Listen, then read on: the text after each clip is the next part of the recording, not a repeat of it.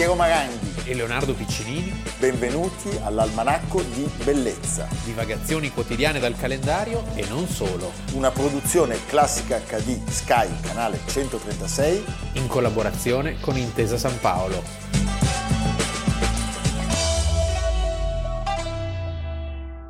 Almanacco di Bellezza, 30 aprile Leonardo Piccinini. Piero Maranghi. La puntata di oggi è una puntata dedicata alle madri e ai bambini e noi, prima di iniziare, facciamo gli auguri a una grandissima donna e a una grandissima madre di bambini. Oggi è il compleanno di Marina Inghileri, madre di bambini. Madre di bambini, di, donna meravigliosa. Non di cavalli, di bambini. Eh, segno toro, eh, lei è toro. E si vede e si, e vede, si sente. E si sente. E noi siamo molto felici di tutto questo. Tu che segno sei? Io sono t- topo. No, io sono cancro. Va bene. Evviva Marina, auguri. Grande Marina.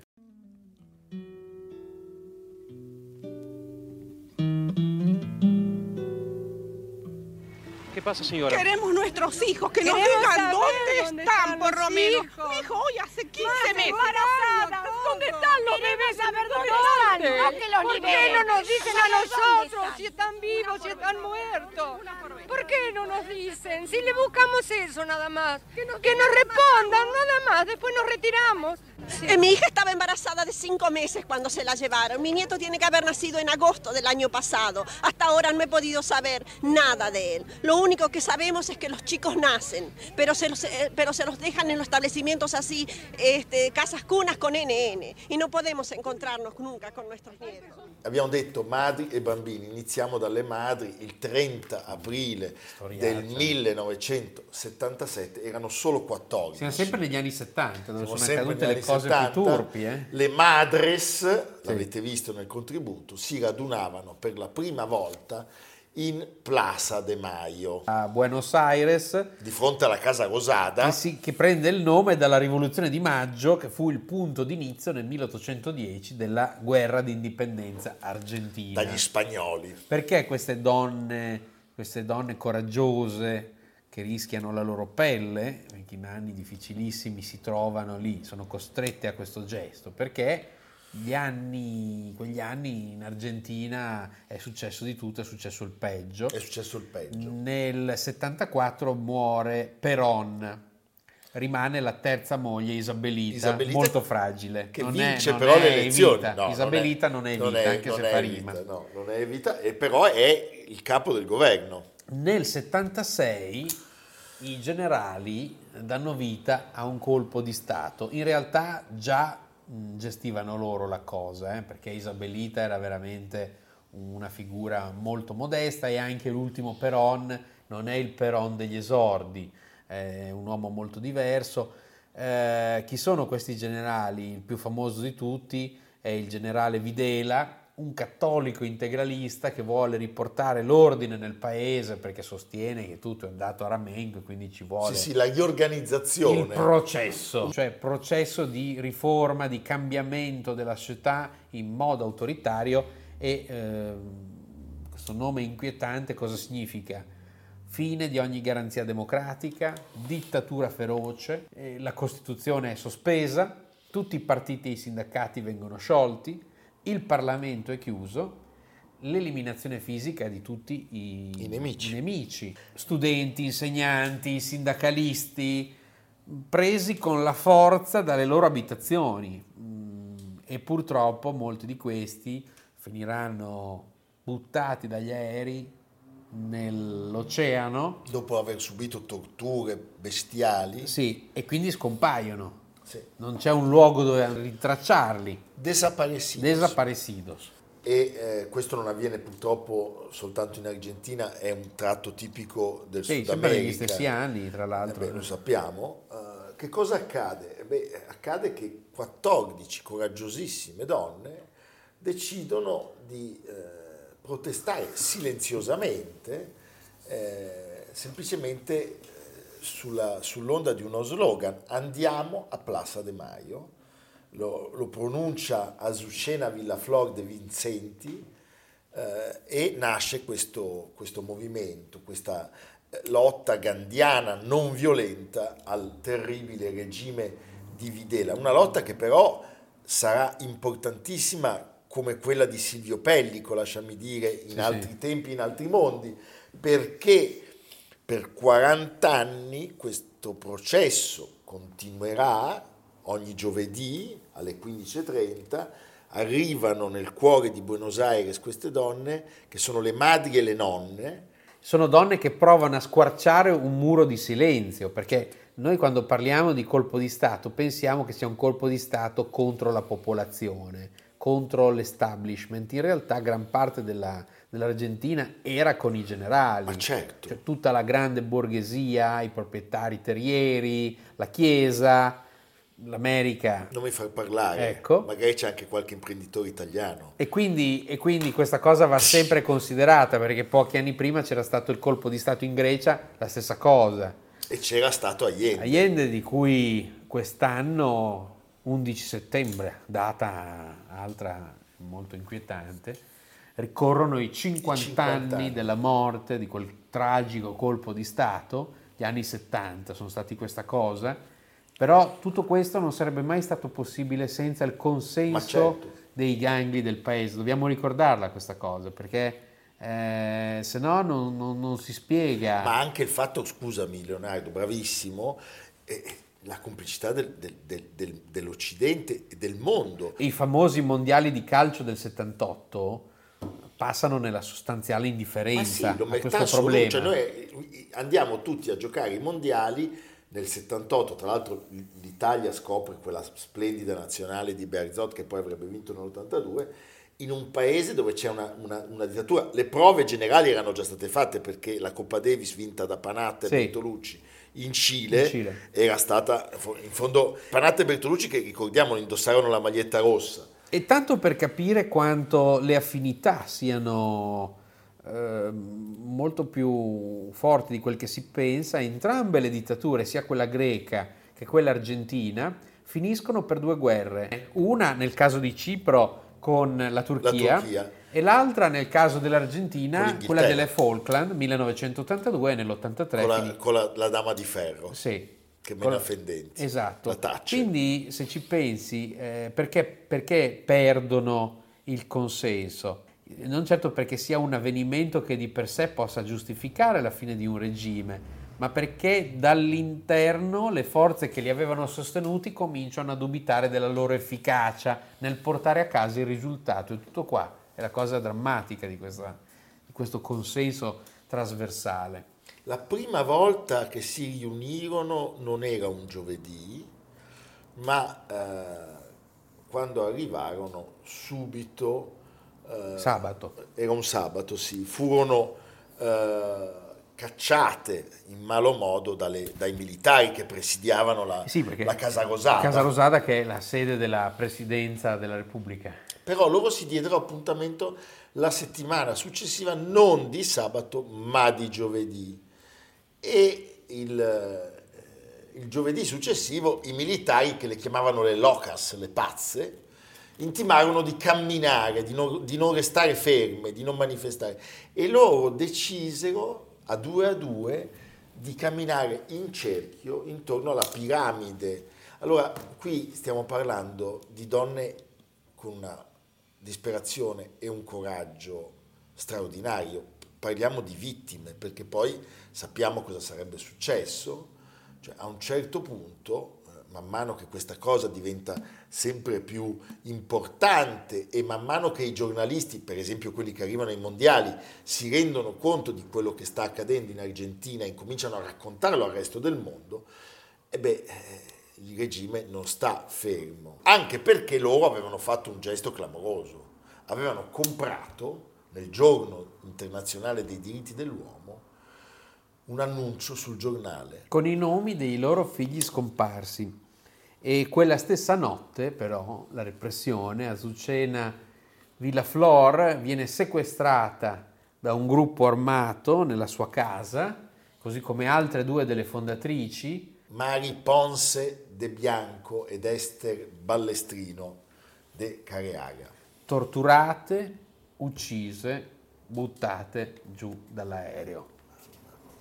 Però questo non, non, eh, non basta, cioè contrariamente a quello che prevedono i capi de- della, della dittatura, eh, loro vanno avanti, non demordono. Poi si arriva al 78, Poi c'è la dichiarazione di Videla, Videla, sì, che spaventoso, che dice proprio, lui viene intervistato dai- chiedono i giornalisti Sì, sì, José Ignazio Lopez, gli chiede, gli chiedono a proposito di Desaparecido che cosa sia successo e lui, diciamo, tautologico, dice è un'incognita, è un desaparecido, non ha entità, non c'è né morto né vivo, è desaparecido. Mamma mia, pensa che cosa. Co- Poi ricordiamo che Videla eh, rimane in carica fino all'81, quindi c'è un rimescolamento e poi toccherà agli altri, insieme a Videla c'erano Massera, Agosti e Galtieri, soprattutto e sarà Galtieri a cadere con la guerra delle Falkland. E poi con la caduta del regime nel 1983 arriva Alfonsi, il radicale Sì. Alfonsi. Poi ci sarà Benem, quello che con le- ballava bene le il tango basette. con le E basettone. poi ci sarà Kirchner e racconteremo Sì. il perché. Estando yo en mi casa fui secuestrada. Me tuvieron encerrada meses. La responsabilidad jerárquica es de las juntas. ¿Cómo demostramos que ellos sabían?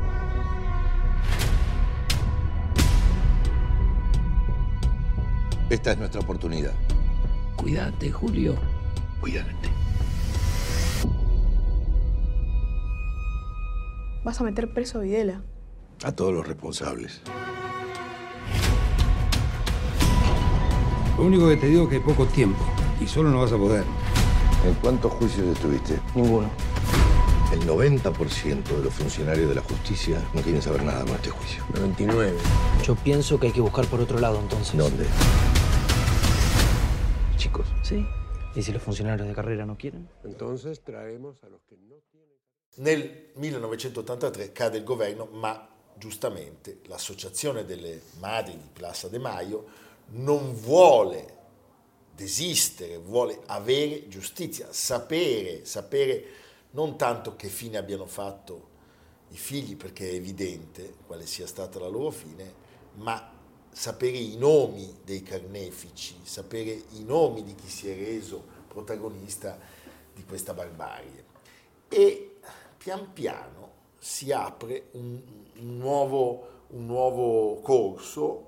Ricordiamolo, i militari sono costretti ad ammettere l'arresto di circa 9.000 persone. Le madri sostennero Molti di più. che fossero molti di più. Ci fu una commissione che stabilì intorno alle 11-12.000 unità. Ma eh, quello che però è importante è che l'associazione delle madri di Plaza De Maio è stata riconosciuta internazionalmente, ha ricevuto il premio Sakharov, che è il premio più importante che l'Unione Europea può assegnare, e soprattutto ebbe De Bonafini, che è stata eletta eh, la leader dopo la sparizione delle vittime di cui abbiamo parlato prima, ha ottenuto dal peronista Kirchner una serie di provvedimenti che hanno colpito molti dei responsabili. E quindi diciamo che sotto la sua presidenza, dopo anni di indifferenza, che si sono ottenuti dei significativi ehm, avanzamenti, ad esempio sul fronte della giustizia, lui ha annullato il decreto che impediva l'estradizione dei militari per i processi all'estero, e ha ottenuto l'annullamento dell'impunità, degli indulti. degli indulti e quindi sono stati riaperti tantissimi processi. Sì, c'è stata anche la condanna simbolica a Videla all'ergastolo. Sì, perché torniamo un attimo indietro, nell'85, eh, dopo la caduta dei militari, c'è un processo, Videla viene condannato all'ergastolo, ma uscirà solo dopo pochi anni grazie a un indulto. E, e quindi insomma era stato un processo così, pro forma. Poi sai, tra, d'altra parte era una società così inestricabilmente compromessa che i segreti di tutti erano conosciuti da questi, quindi i ricatti, incrociati, immaginati. Però loro non hanno mai smesso di combattere. L'ultimo episodio che dobbiamo raccontare è del 2017, pensate mezzo milione di persone organizzate dalle madri di Plaza De Maio hanno sventolato i caratteristici foulard bianchi contro la legge del 2 per 1. Che cosa prevedeva questa legge? Che gli incarcerati per delitti di lesa umanità, appunto la tortura, le uccisioni, i rapimenti, scontassero metà pena, cioè ogni giorno passato in carcere valeva doppio e effettivamente, per fortuna, questa norma è stata abrogata dal eh, Parlamento argentino eh, e quindi eh, chi è stato condannato per questi crimini sconta la piena pena.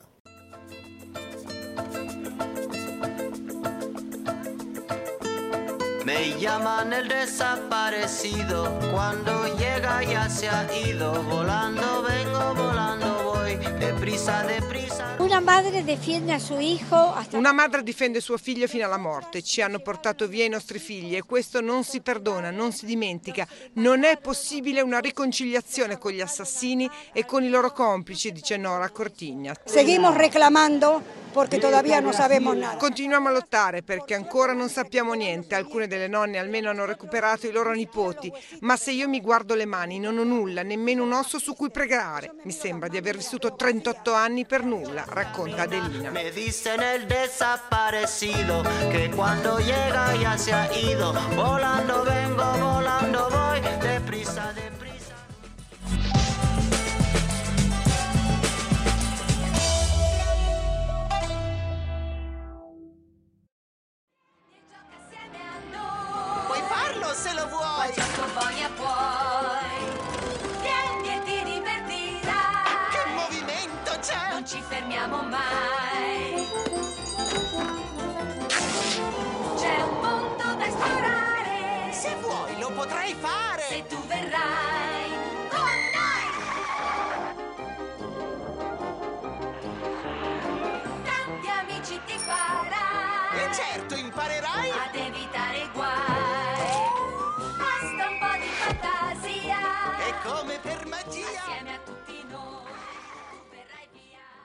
Leonardo, dopo questo scorrere di dolore e di veleno, la dolcezza di un genio, Sì. un genio straordinario, la qualità di quei, di quei disegni, li avete visti, stiamo parlando di Richard Scarry, che ha popolato... Piero è cresciuto, Piero è cresciuto con i disegni di Scherry. È così, Sì. è così. E ho riverberato sui miei figli, figli di Marina, E sui figli dei figli. che compie gli anni, E sui figli dei figli. figli dei fiori anche. eh? Va bene, il fantastico mondo di Richard Scarry, cioè Zigo Zago, Sandrino, il gatto, il porcellino che si chiama Sansovino. Sì, eh? sì, no, ma meraviglia. E poi il sergente? Multa. Sì, sì. Sono dei personaggi stupendi, il suo tratto è meraviglioso, lui è stato un gigante davvero dell'illustrazione per l'infanzia ed è morto Oggi ne, oggi ne parliamo perché è mancato il 30 aprile del non in un 1994 brutto posto, a Saanen, Gstad, sì, eh? nell'Oberland bernese.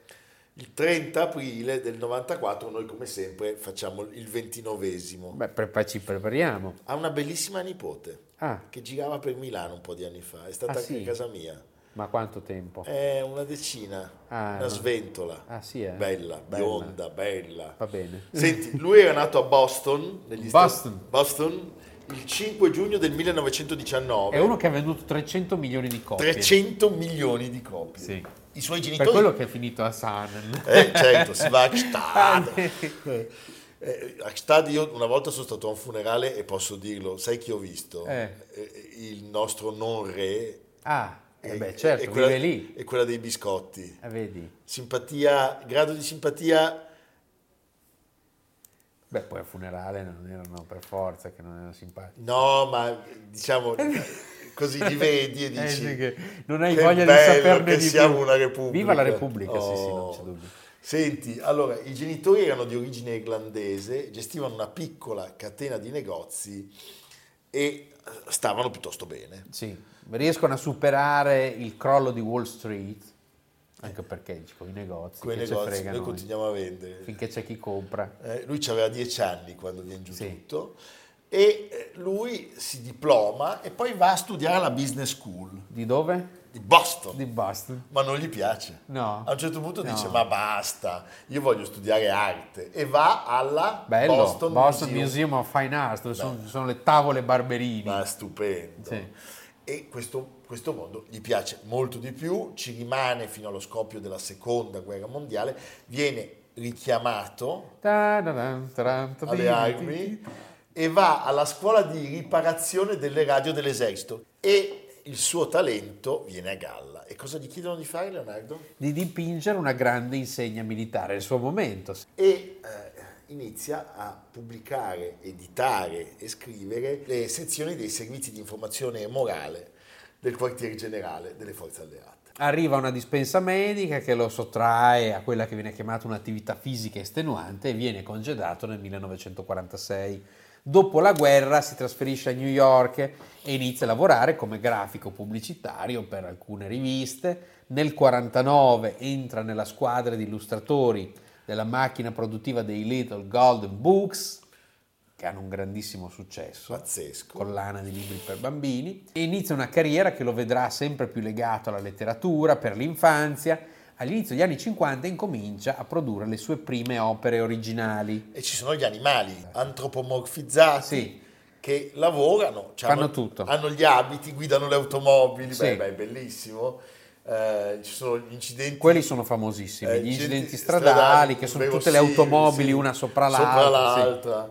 E le serie diventano sempre più popolari e la, la- la- la- la città in cui abitano in Italia si chiama Sgobbonia. E nell'originale è Busy Town. Busy Town. Sono impegnati nelle vicende quotidiane e familiari. Ecco, l'intento di queste storie è un intento certamente molto istruttivo, cioè i libri sono pensati per insegnare vocaboli, per avere un'attenzione ai dettagli, per cercare appunto ciò che si nasconde, ciò che a tutta prima non è così evidente. Ci sono dei fortissimi principi matematici e questo è certamente qualcosa di molto, molto rilevante. E poi spiega il funzionamento di alcuni oggetti delle macchine. Eh, non c'è una vera e propria morale però. No, è didattica, intrattenimento, umorismo, ironia. I testi sono per lo più in rima, sono come delle filastrocche. Eh, le illustrazioni sono bellissime, ovviamente, ricchissime, dettagliatissime. E mm, lui ha una quantità infinita di personaggi, di creature con mille attività tipiche degli umani. Ascoltiamo il figlio, l'unico figlio, Ax Cary, papà di Fiona, che era la ragazza di cui Che vive a Vienna. Sì. boy, I, I traveled around Europe with my parents one summer, uh, going on trains everywhere from uh, Italy through Scandinavia. And um, he saw all the time funny things around him. And I think the traveling was a great source of inspiration in his work. Was he always drawing? Or did he always yeah, have some? he always made funny little sketches on little scraps of paper. I still have some at home. Uh, he also sent off very funny postcards to his friends, things that he saw.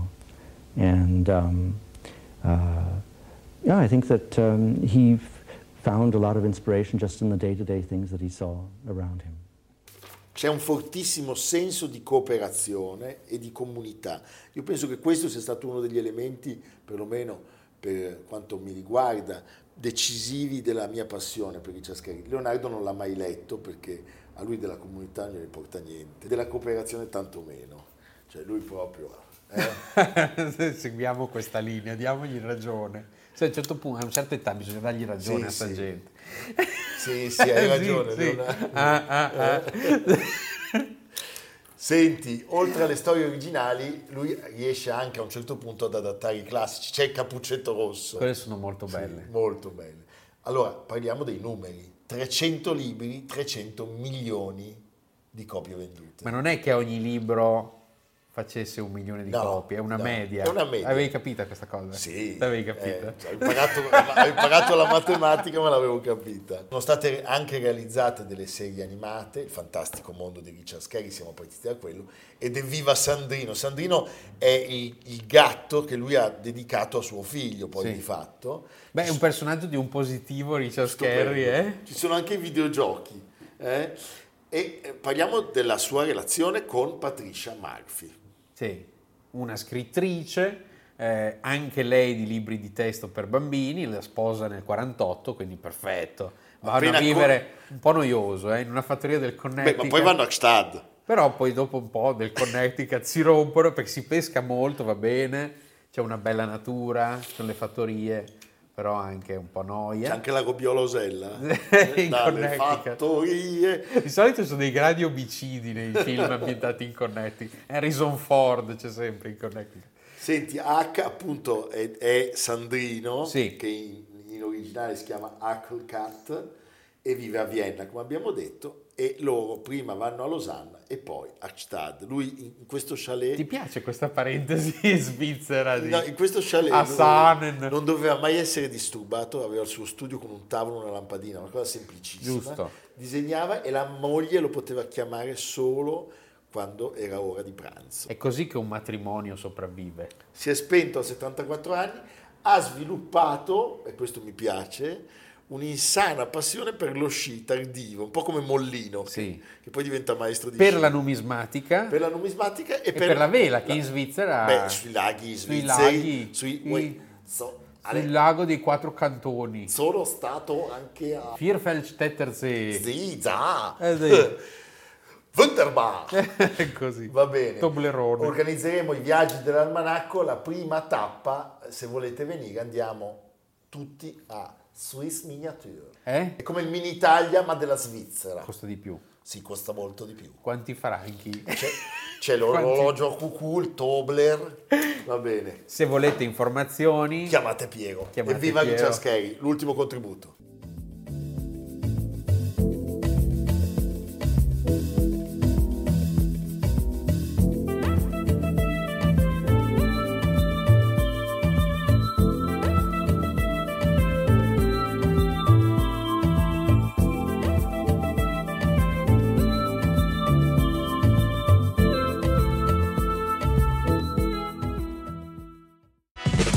Almanacco di bellezza, a cura di Piero Maranghi e Leonardo Piccini. con Lucia Simioni, Samantha Chiodini, Silvia Corbetta, Jacopo Ghilardotti, Paolo Faroni, Stefano Puppini. Realizzato da Amerigo Daveri, Domenico Catano, Luigi Consolandi, Simone Manganello, Valentino Puppini. Una produzione classica HD, Sky Canale 136 in collaborazione con Intesa San Paolo.